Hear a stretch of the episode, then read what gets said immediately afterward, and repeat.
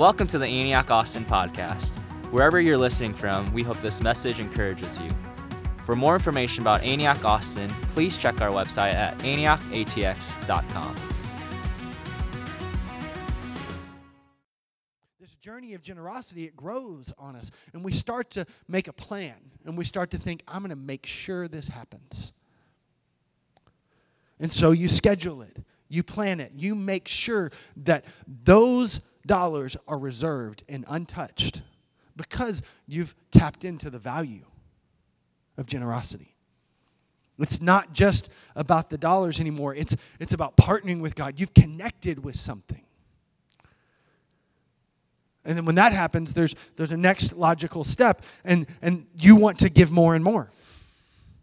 And that sounds crazy to some of us, especially if you've, you've never done it before, but it happens. I've seen it happen time and time and time again. People start to give and they just can't stop. And so they start thinking, you know what? What can I sacrifice so that I have more to give? You know what? I'm not going to I'm not going to drink coffee out anymore. Whether you whether it's a $2 cup of coffee or a $5 latte, I'm going to stop. Because if it's a $5 latte every day that I get, man, that's 35 bucks a week that I can I can give to something. And you start to sacrifice things in your life so that you can engage in generosity even more. And then there's a a leg of the journey that I, I hope to get to that I'm fighting for. But it's, it's someone who, who thinks more along the lines of legacy. They don't think day to day or, or month to month, they start to think generationally. They start to, to think, what could I do to invest in a generation I may never meet? What could I, what seeds could I sow that I may never get to harvest? But somebody else will and it'll have an impact far beyond me. See, generosity is not a destination, it's a journey we get to go on.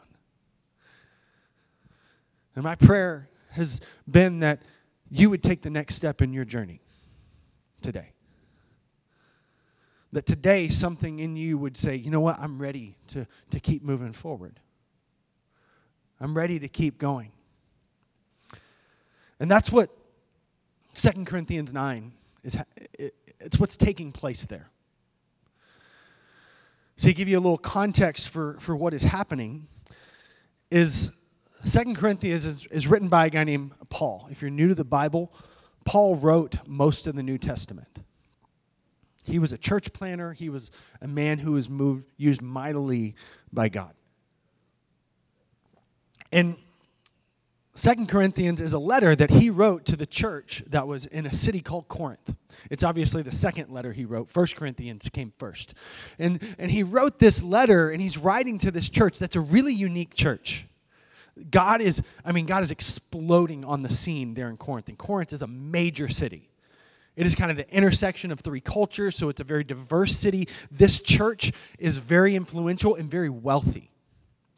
And they're seeing God move like crazy. And in the first letter that Paul wrote them at the end in, in 1 Corinthians 16, they, they say, Hey, we've heard about what's going on in Jerusalem.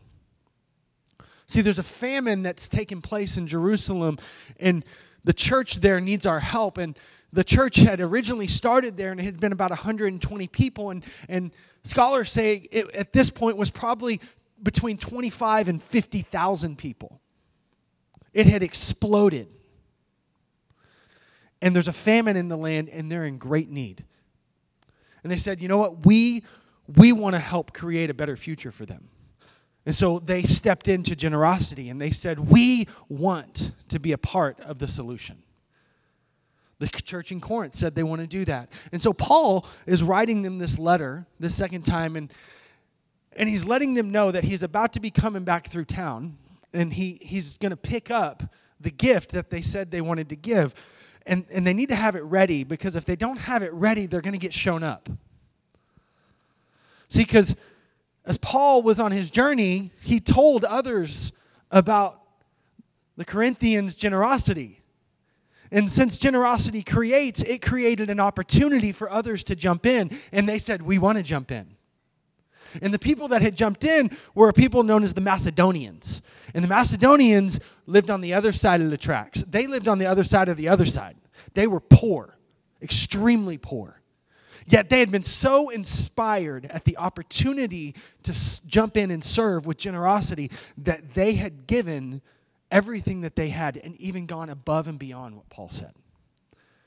And so Paul's writing them this letter. He's writing it to his friends, saying, Hey, uh, you, you better get it ready because you're the rich guys and you're about to get shown up if it's not ready.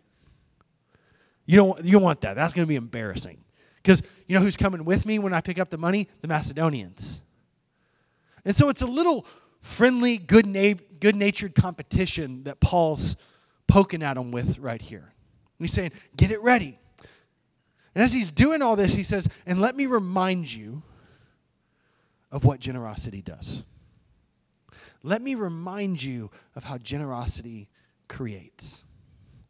And he says here in, in 2 Corinthians 9, verse 6 says, But remember this whoever sows sparingly will also reap sparingly.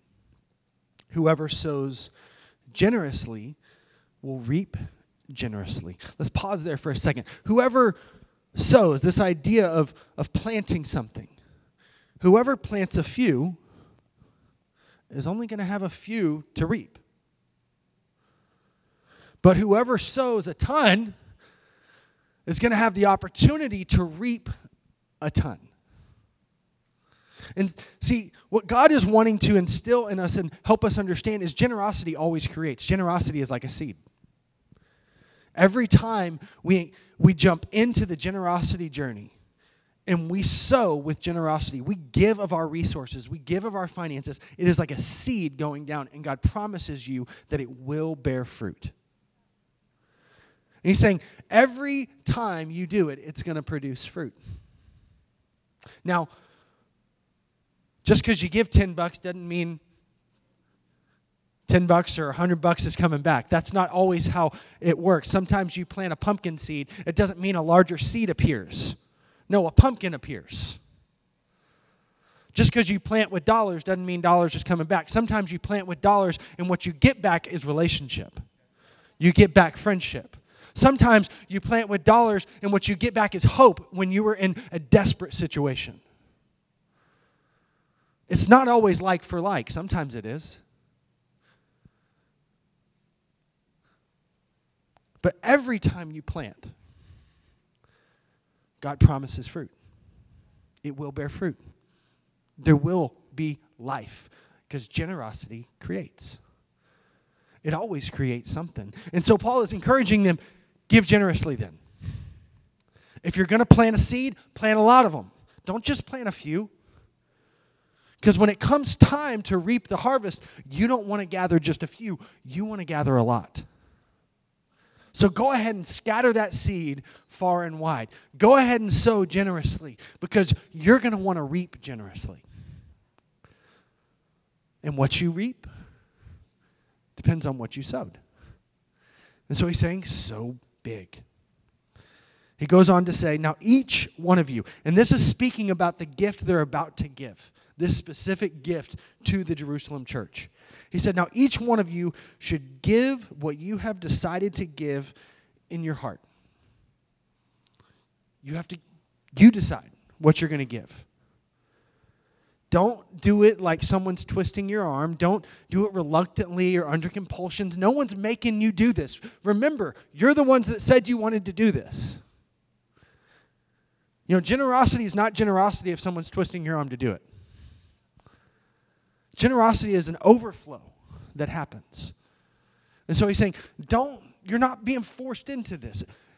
Today, no one's going to make you take a next step in your journey. It's up to you. How far you go and how fast you go is up to you. Because it's not about how much money you have in the bank, it's about a dream that you have in your heart. Saying, you know what? No, I want to be a part. I want to do something. It, it's all up to you. You get to decide. You get to set your own pace. Because God's not concerned with the, the, the size of the gift, He never has been. When, when you're the God that owns a cattle on a thousand hills, when you're the God that, that never runs out of resources, you're not concerned about the size of people's gift. You're concerned about what's going on in here. And so he's saying, I just want you to run the race. I just want you to jump in to the journey and not miss out what I have for you. Because every time you sow into generosity, not only is something created in someone else, something else is created in you. Not only does it give possibility and opportunity to someone else, it gives possibility and opportunity in a new future that you can't see to you. Because you don't know what your generosity might create. And so he says, don't give reluctantly. No one's making you do this. You be the one to do it. You decide what you're going to do. Practicality note time out for practicals. JD said, next week we're having a giving day. Let me give you some practicals if you want to engage in that. Again, no one's twisting your arm to do it, but I believe there's blessing for you in it if you do it. If you are a family, I want to encourage you, your kids are going to have the opportunity to give in kids' space. They're going to have the opportunity to do it. I want to encourage you as a family to get together this week. Take time to look and say, This is what we have. God, what should we give? Dads, this is your moment to be strong and courageous, to lead. You can do it. It'll be scary because sometimes it is. But grab your family and say, hey, we want to be a part of this. Let's decide, just like they did each one of you should decide what you're going to give. So take a moment, take some time, talk about it, look what you have available to give, and say, okay, God, what would you have us give? Out of what do we have? What would you have us give? Make the decision, then give it. And give it with joy. Because you know that when you sow this seed, it's going to bear fruit.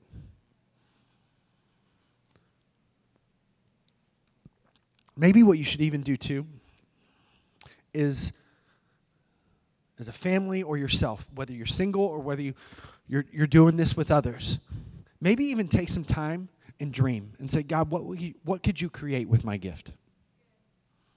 Doesn't matter how big it is. Maybe there's someone you've been hoping would come to church.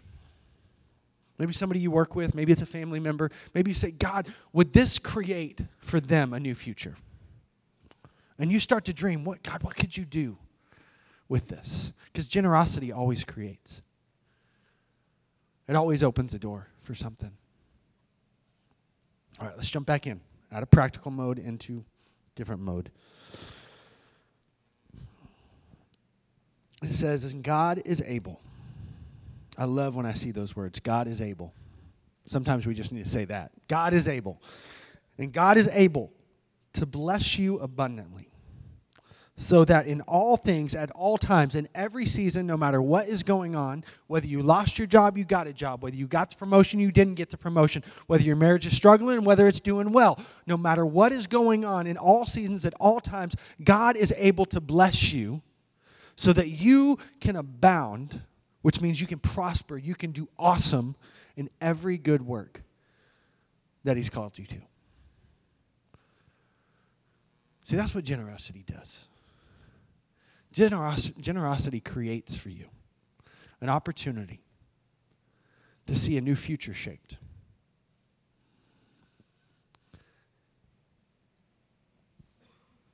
I want to ask you what's, what's your step to take? Each one of us are at different places in the journey. But each one of us have the opportunity to see generosity create something. Create something in our own life, create something in our kids, create something where we work. Each one of us have the opportunity to engage and see what God would do. This morning, we're going to just give you space to say, God, what's my step? How do I respond to this? You know, maybe you just need to make a commitment in your heart and saying, you know what? I'm going to I'm going to take the next step in my journey. Because I believe when I do, God's got more for me. He's got good things coming, and I want to step into them. And so, God, I'm going to step into the generosity journey. Maybe you've been in the journey, and it's time for you to pick up the pace. Because God's saying, I got so much more for you, and I, I want you to go get it. And there's something in you that's starting saying, you know what? I want to run after that. I don't want to just kind of casually walk after it. I want to go get it. I want to go get all that God has for me. Maybe some of you wanted to be a generous person. There's been a desire to say, you know, I want to be like that, but there's just something that holds me back. There's a fear of, of what could go wrong. My what ifs are not positive. They're, they're what if this went wrong and what if that went wrong and, and what if, what if, what if, what if. And God wants to challenge you to say, no, take the step today and see that thing broken. See that thing that's been holding you from running after what you were made for. See it broken. When you take an initial step, when you decide, no, I'm going to step into the future that generosity can create for me. Why don't you stand up?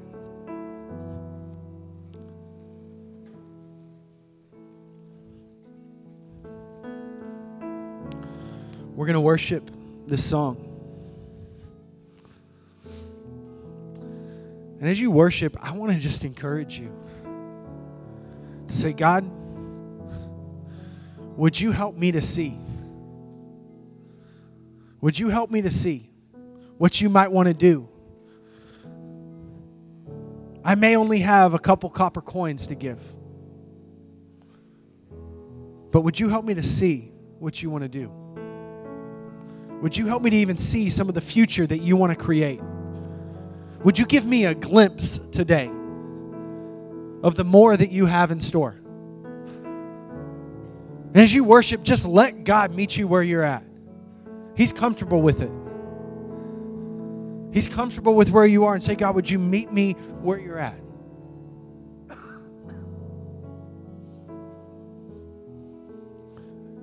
You know, dads, I'm one of you. Husbands, I'm one of you. For some of you in the room, it, what you need to do is you need to grab your wife's hand and you need to say, We're going on this journey. And you can decide later what that journey is going to look like, but you need to grab the hand and say, We're going on this journey. We'll have a conversation later, but right now we're, we're putting a stake in the ground that says we're going after it. We're going to be known as a generous family. If that's you, grab the hand, go after it. But let's worship and let's see the kind of futures that God can create by this generous people.